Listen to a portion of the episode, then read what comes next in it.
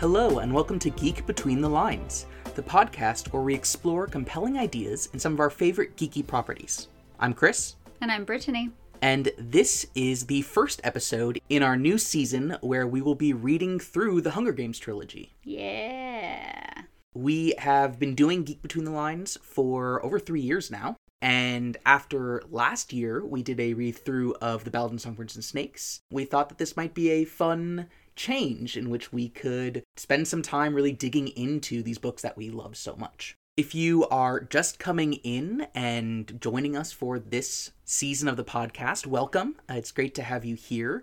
To give you a little bit of background, we are a couple early 30s folks uh, living in Southern California who are definitely geeks. We, we love all sorts of geeky series, and, and the podcast for most of the time has been looking at different series, including the Hunger Games, through compelling themes. And we try to approach our analysis and our, our, our critique of these in kind of different but complementary ways. I am fairly privileged in our society Yeah, you are.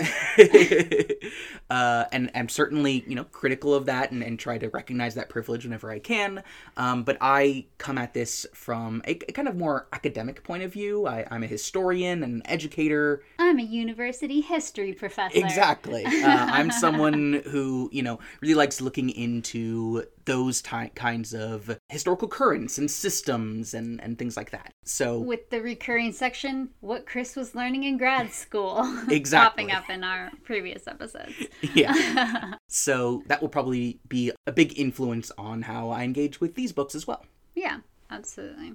Whereas I, even though I studied history in undergrad, I also am, you know, kind of coming from a position in our society as a queer, half Japanese, half white, chronically ill person in the world. So, yeah, sometimes things from my own experiences will bring out different questions or analysis.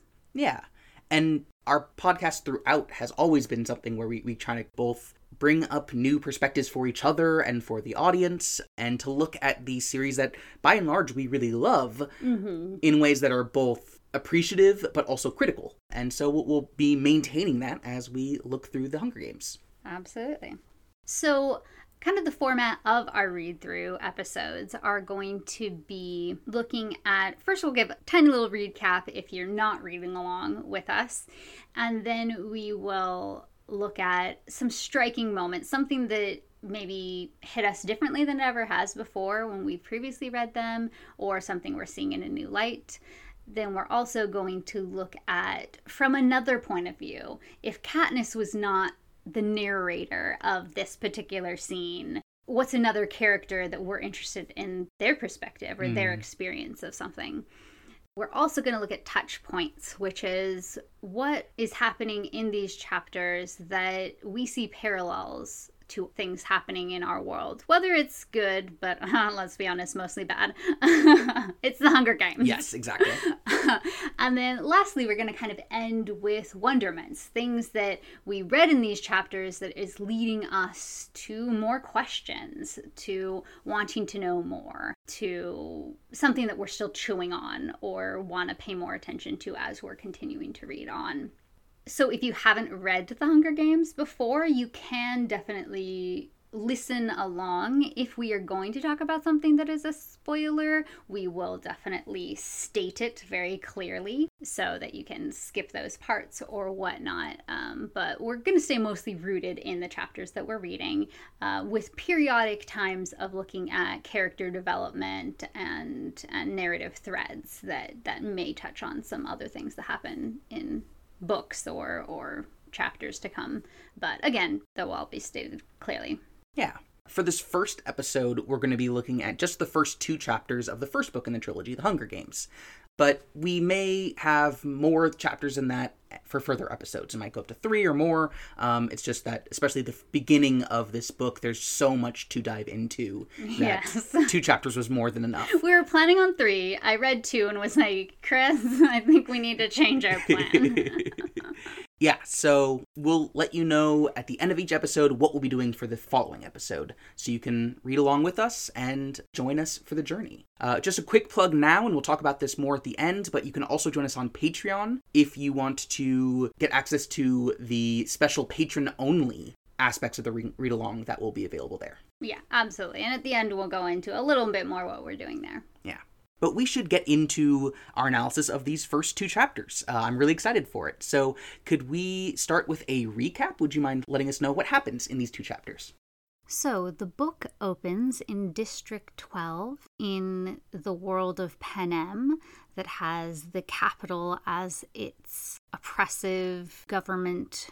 And Katniss Everdeen, the protagonist, wakes up on Reaping Day, which is the day that one female tribute and one male tribute will be chosen, ages 12 to 18, to participate in what is called the Hunger Games, a disturbing fight to the death of children for the entertainment of the Capitol, guised in a punishment for a past rebellion that the districts had done against the Capitol. And Katniss wakes up and goes out hunting and meets up with her best friend, Gale Hawthorne, who is her hunting partner. Once they return from hunting, they have to go to the reaping where Katniss's sister Prim, who is just 12 years old, her name is called to be a tribute in the Hunger Games, and Katniss decides to volunteer in her sister's place. Then the boy tribute's name is called, and it is Peeta Mellark, someone who Katniss doesn't know well, but is 16 just like she is, and who she has a history with from five years before when he showed compassion, purposefully burning bread, even though he was punished by his mother for it, just so he could give it to Katniss, who was starving, so that she and her family could survive. And that's when the first two chapters end. Yeah, so, why don't we go into our striking moments? What struck you this time from the first two chapters? Yeah, I think the the moment that really spoke to me was when Katniss is waiting for the reaping mm-hmm. and she's talking about the betting that goes on for for what happens, but the moment specifically was she talked about how the people who are doing those bets tend to be informants to the peacekeepers. And so if you get on their bad side, then they can form on you. And, and she specifically mentions because who hasn't broken the law? Mm-hmm. And I think that was such a powerful moment because she obviously breaks the law all the time as a poacher, as someone who's going out there and hunting in a way that is not actually allowed. But, you know, beyond that, I think that it highlights how, in a world that, for one, is so controlled, but for two, that has such poverty, that kind of law breaking is going to be extremely common mm-hmm. where people who are already vulnerable in a system like that are going to be faced with choices where they might have to break the law for survival. And the law is not set up for them. And so breaking it is not breaking a law that is meant to keep them safe and happy, but really the elites. Mm-hmm. And so, yeah, they are more likely to break that law. And so, with informants all around, it makes it so that there's an increased vulnerability because everyone has these ways in which they could be reported or uh, punished for the things they've done just because they have, yeah. They're trying not to starve to death. Exactly. Yeah.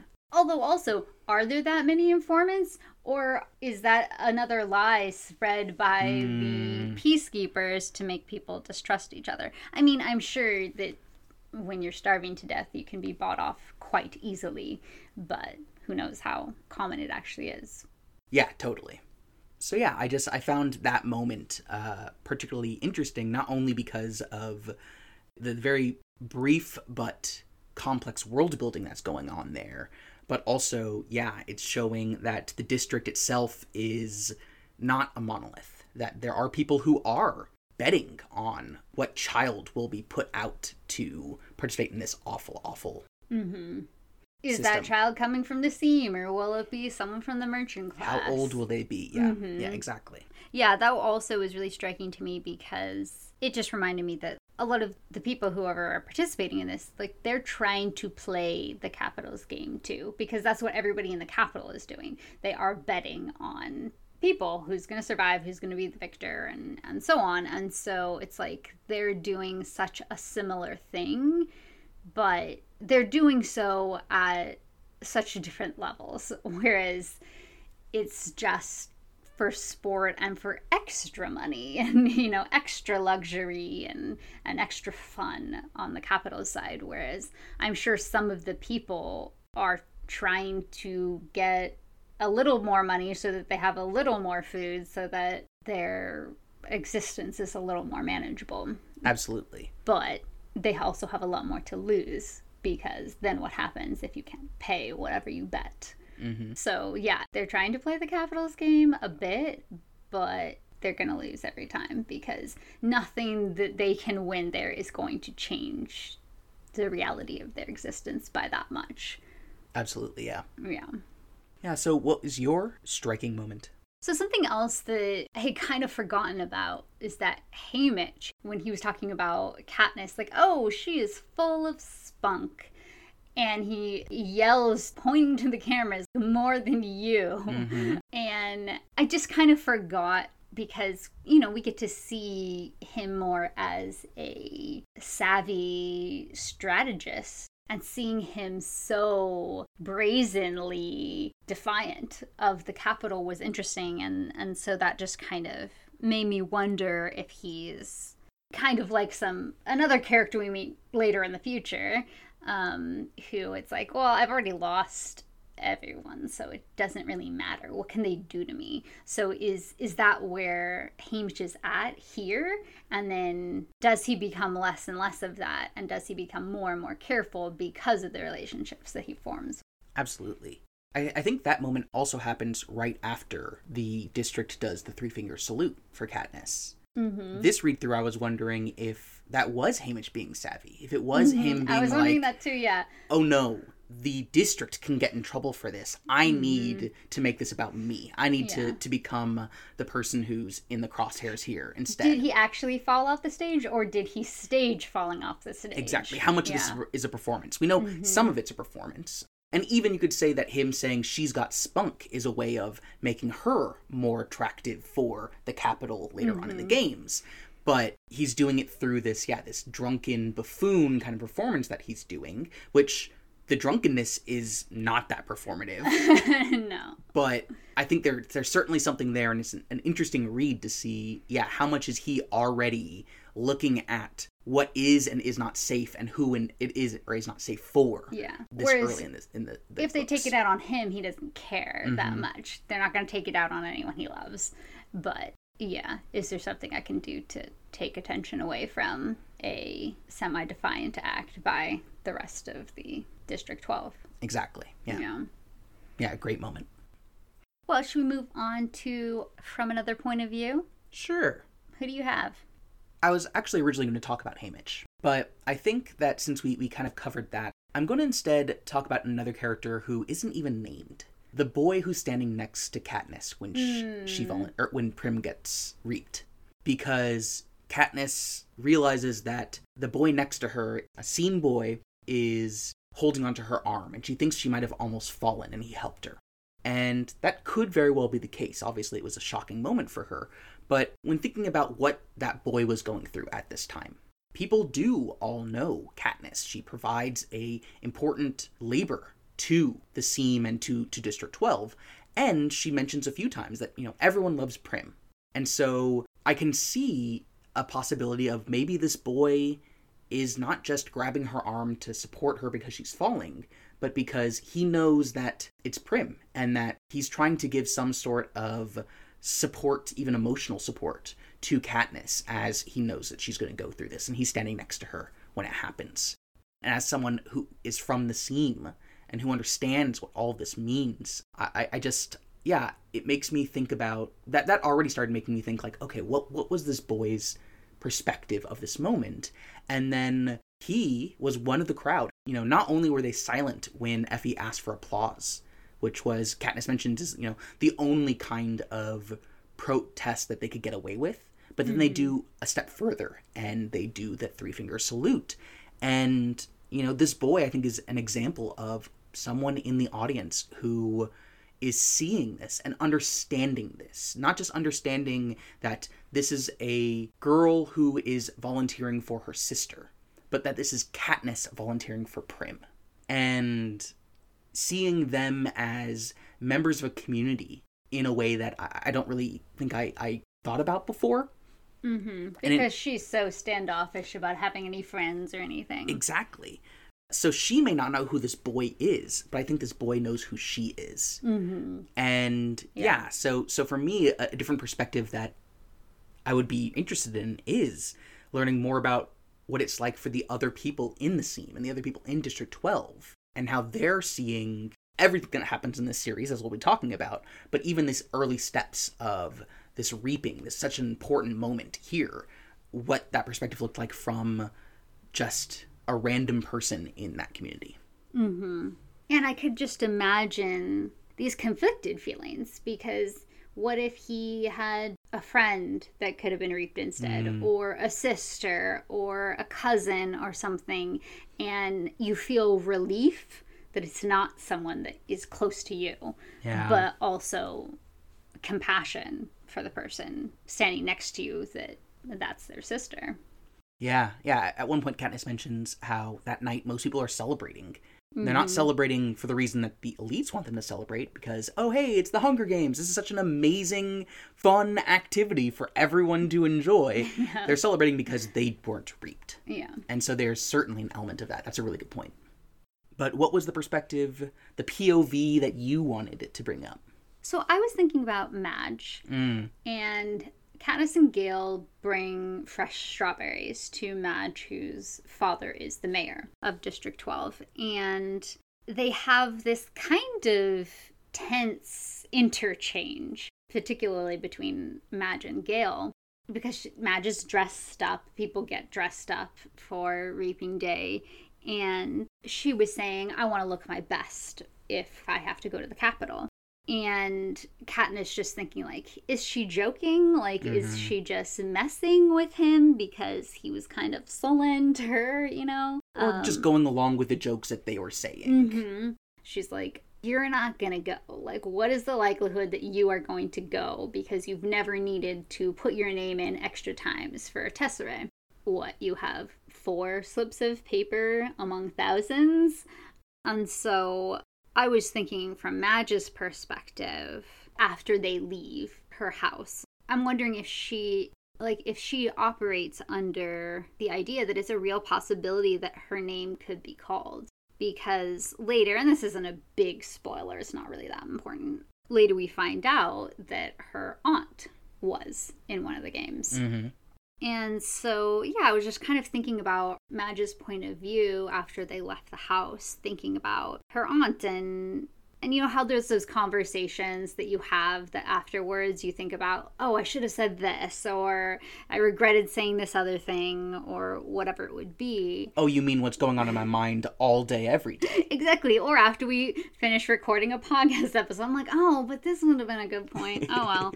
and so, yeah, I was just kind of thinking about what maybe would be going through her head and if she would have wished that, you know, she had said that my aunt had very few slips of paper, but that didn't save her. hmm And that makes her scared, despite the fact that the odds are in her favor because of the family she was born into and the better economic situation that they're in. Or is she aware that all the kids in the scene are so much more scared than her because, like Gale, they have 42 plus. Like, Gale is somebody who hunts too, Mhm. right? So, somebody who can't hunt, you know, how many times do they have their names in the reaping? And both of their families, Katniss and Gale's families, have so much more to lose than Madge's family does if she's reaped. And so, yeah, I was just kind of wondering things that she could be thinking after that interaction. Yeah. And as someone myself who, yeah, has grown up with a lot of privilege and has over time come to recognize a lot of those privileges and looked back and been like, oh, I was not recognizing that privilege earlier. I wonder if Madge experiences that as well. If she is isolated in part because she sees the injustice of this system, but she can't help but be privileged by that system when she is the daughter of the mayor but she also could be victim of the system because mm-hmm. she is at the top of the District 12 hierarchy, but she's not capital. Yeah. And absolutely. yeah, I think that that already seeing her in that place is, is really fascinating and, and definitely a, an interesting perspective to think about. Hmm. Especially once, as you mentioned, you, you look at her history and her personal and familial engagement with the games and with that oppression. Mm-hmm. Okay, well, why don't we go into the touch points? Where do you see parallels between what's happening in these chapters and our world? Yeah, this one's always going to be the hardest for me to narrow down to just one thing because I see so many. Because Suzanne Collins is a good writer. Mm-hmm. and, you know, dystopias are meant to be a reflection of the injustices and ailments of the society they're being written in. And mm-hmm. the Hunger Games are certainly a great representation of that, or a great example of that. But the one that, that came up for me was when Katniss was talking about her memory of Peeta and laying the context for that. She talks about how after her dad died and her mother basically fell into a depression, that the family was going to starve. She, in particular, worked to make sure that she and Prim were still presentable at school because otherwise they'd be sent to the community home, to, to like the orphanage, Yeah. essentially, of District 12. And, and she saw how the kids there were mistreated and uh, she didn't want that for, for her and Prim. I think that that parallels a lot of the very tricky nuances of social services for children in our society. Because most social service agencies, you know, they talk about how their first priority is to keep the child with their family. Yeah, And that's not always what's best for that child. definitely not. For Katniss and Prim, they almost died. They almost starved to mm-hmm. death. And there's a real problem there. Their mother was incapable of taking care of them. On the other hand, the systems that are meant to provide services and provide support for those children and those families that are in those situations are woefully inadequate yeah, and are absolutely often places where abuse goes unchecked.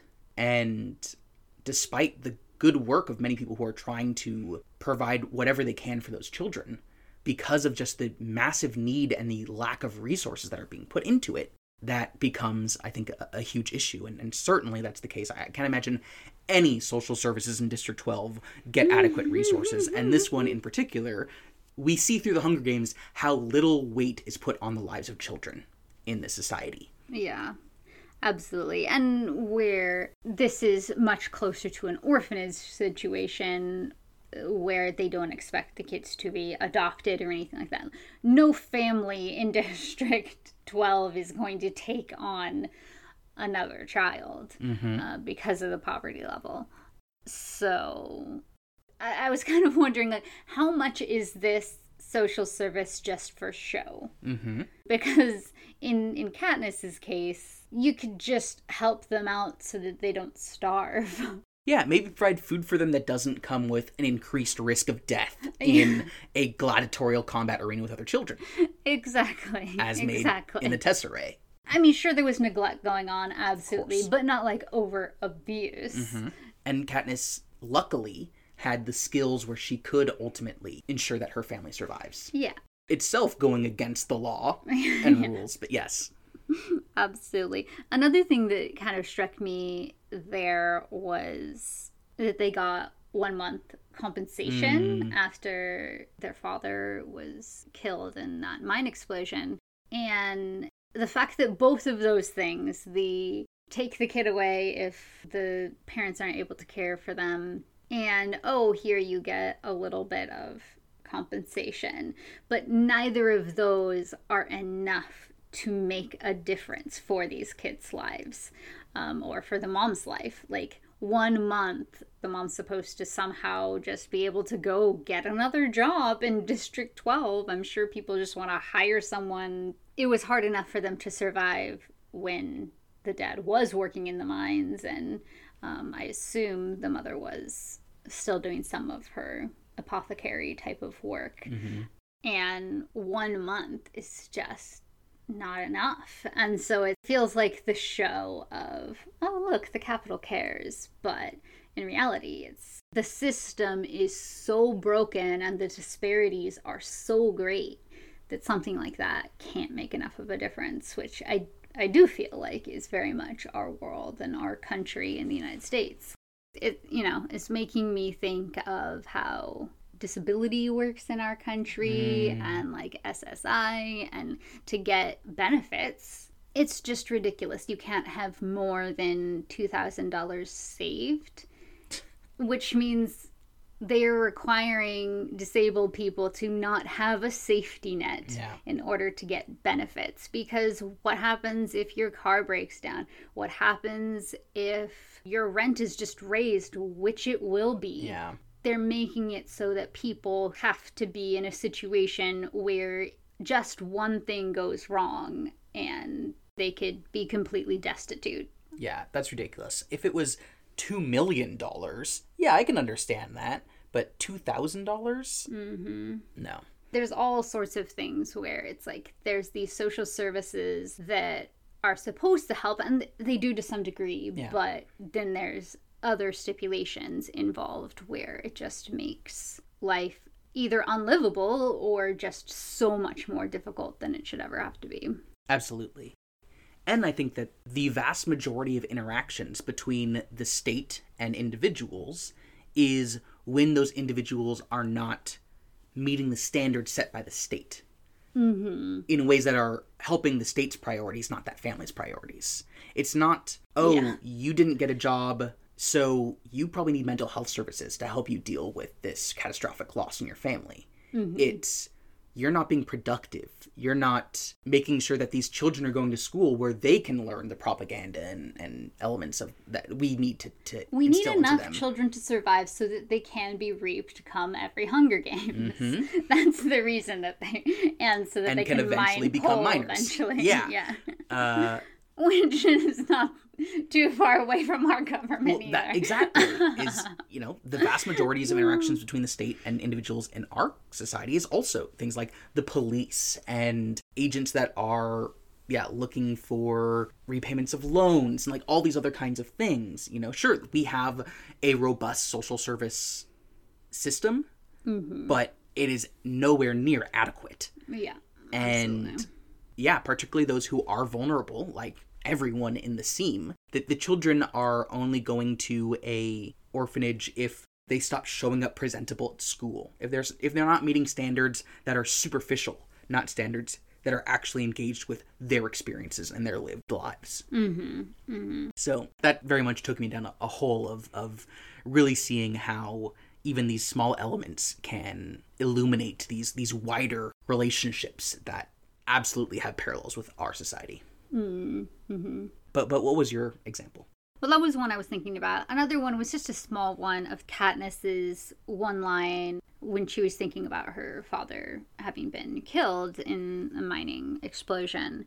It was that there was nothing even to bury. Hmm. Yeah, I was just kind of thinking about burial as a practice that can aid in closure Hmm. and and a potential communal practice. I don't personally have any experience with that of someone just being like completely gone with nothing tangible to say goodbye to or, or, or feeling the need for that. But it, it definitely did remind me of one of my grandmothers who, when my uncle died in the Vietnam War, it was a closed casket and she had an incredibly difficult time with that hmm. with if i don't see him i don't know for sure that this happened. I mean it didn't help that the military had lied to her about some of the things that happened. There, there were things that did, did not help but um, i remember growing up hearing that story of her like it always would have been difficult Mm-hmm. but that particularly being difficult at the funeral that yeah she didn't have the type of closure she would have wanted to have in such a terrible circumstance. And so yeah that kind of it just made me think of that Yeah, absolutely. Last year, my dad passed away, and because it was in the middle of the pandemic, um, we did have him cremated and, and we have his remains, but it took us over a year to have any kind of service, even for the the family, um, because it wasn't safe. And e- even when we did do it, we took as many precautions as we possibly could, and we had a, a fairly small gathering of just his siblings and their families and, and us kids. But there was, I think, an element for, especially for his sisters, to yeah have a gathering, be in community, and you know even though we weren't burying him to have his remains there and and have it be an experience that is does have that kind of physical component you know it's not just a zoom meeting or a phone call where we're talking about him but it's it's a much more um, kind of physical element there which you know isn't the exact same thing but uh, certainly is what comes to my mind when, when i think about that yeah Yeah. Yeah. and perhaps that's why one of the reasons why Katniss's mom took so long to have closure or, or move on from such an experience. You know, hmm. it, it could have been one of the many things that really affected her so intensely. Yeah. And that actually kind of brings me to my wonderment. Oh yeah, let's let's let's go into those. It was about Katniss's mom and and Prim a little bit as well. But when Katniss was thinking that they always look out of place in the Seam because of their light hair and blue eyes, and that they were out of place. And so, yeah, I was just kind of wondering about her mother's experience moving to the Seam as this white woman moving to a place that I read as more indigenous. Um, yeah, just wondering if she made any close relationships there, if she felt like an outsider there, if she felt judged there because of her background of of being more privileged. Yeah. Um, did she lose some of her relationships with the merchant class people that she grew up around, her family, her neighbors, because she made this decision to leave them, which maybe would not be seen very well. They certainly don't seem to have a wider support system when her mother's not taking care of the kids. Mm-hmm. Exactly. And and if she didn't form any new relationships and she lost some of her old relationships, that would lead to being so much more isolated and while you're grieving without having any support and the only people in your community don't really have much to give in terms of help to put food on the table or different things as you're struggling because all of your neighbors are struggling just as much or more. Yeah, that to me could make a lot of sense for it to just be this debilitating depression. Like she went there for her husband, mm-hmm. and if she wasn't able to form a lot of close relationships after moving there, and she lost some of her relationships back where she was from, then when he's gone, she has responsibilities and grief you know like Yeah, that that's it's what she's overwhelming.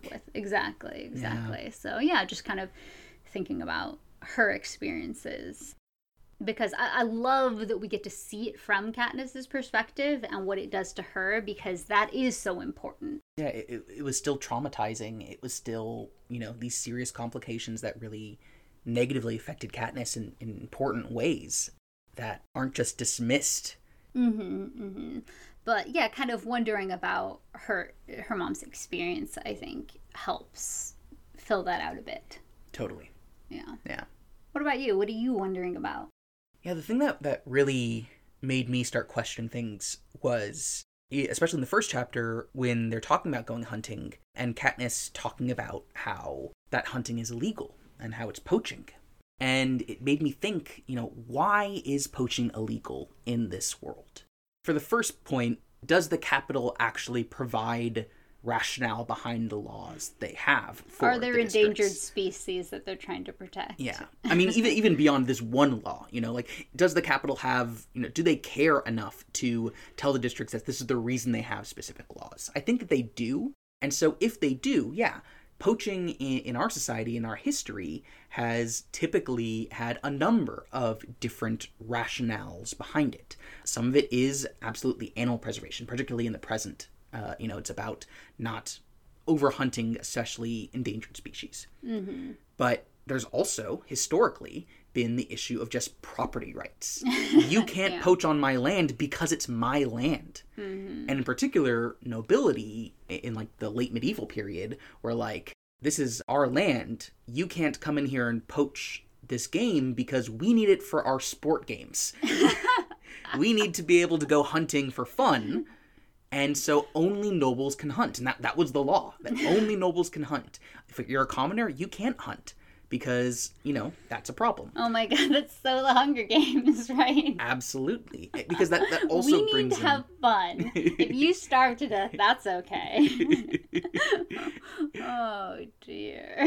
But then in Pan Panem, at least outside of District 12, it's not like it seems like people are going out there and hunting, you know? It's it seems like it's mostly just kind of wilderness. And so, yeah, is there preservation of those animals? Is there an element that just this isn't for you because your district? I, I do or think is it if you're able to survive on your own, you might not do what we're requiring you to do, and you know you're not going to meet your productivity threshold if you don't need to.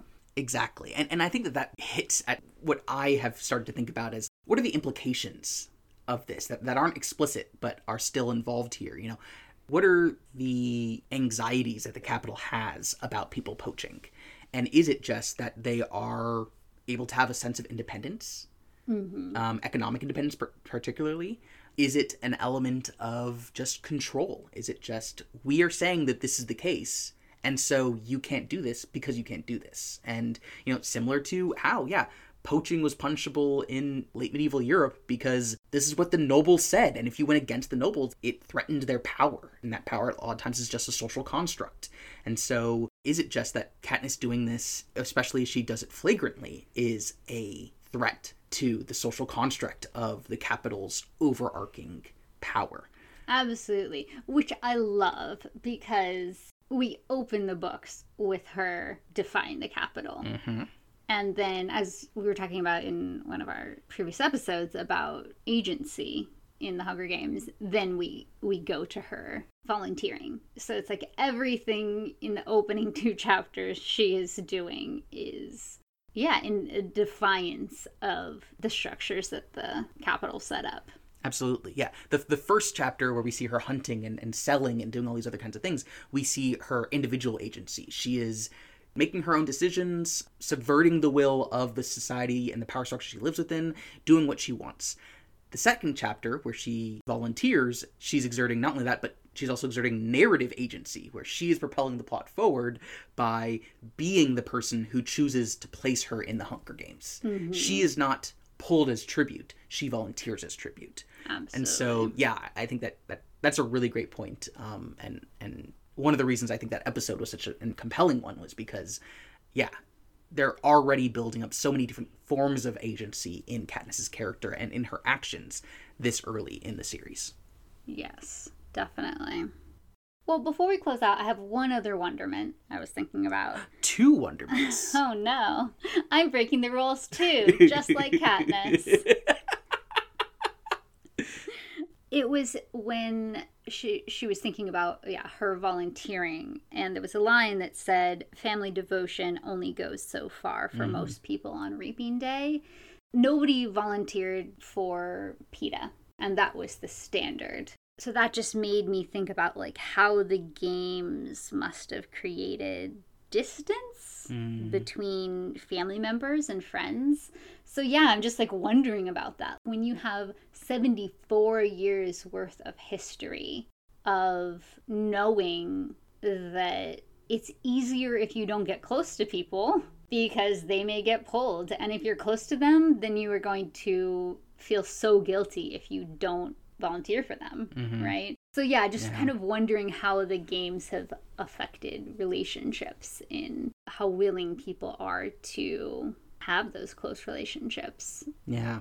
And I mean, what kind of trauma that brings when Oh, you are the survivor, the one who didn't volunteer for your sibling or for your friend. Yeah, what, what that means for the rest of your life, and in particular, that year of your life is is Mm-hmm. going to be really, really destructive. But if that's the standard, if the standard is know that your sibling wouldn't volunteer for you, know that your friend wouldn't volunteer for you, your cousin, whoever, then you know as you go about anything in daily life that affection for each other only goes so far. Yeah. which yeah i could imagine would really affect the fabric of their society and Totally. communities Well, I think that's going to wrap it up for us. What's going to be happening next time on The Hunger Games? So we are going to be reading chapters three and four where katniss and friends are traveling towards death in style If you do want to join us on Patreon, it is not too late. We are going to be hosting some discussions for patrons, and then there are different tiers of extra content people get, whether that's trivia, a live Zoom meeting after each book to have a live discussion. So, yeah, there's tons of fun extra ways to, uh, maybe I shouldn't say fun extra ways. you can bet on who's going to win. oh no. so there are other ways to engage with these books as we read through them um, with other people who are also nerds and excited about this so yes you can find us at patreon.com slash geek between the lines Yeah, and so we hope to see you there. Tell a friend about it. If you, you know, have a friend who loves the books or a friend who's never read them, this is the best time for them to get on. Thanks again for listening. You can find links to our website and our social media in the episode description. We want to thank Kimberly Taylor Pastel at Lacelet for designing our logo. You can find her designs at lacelet.com or searching for Lacelet on Facebook or Instagram. Thanks again for listening, and we'll see you next week. Until then, geek, Geek out. out.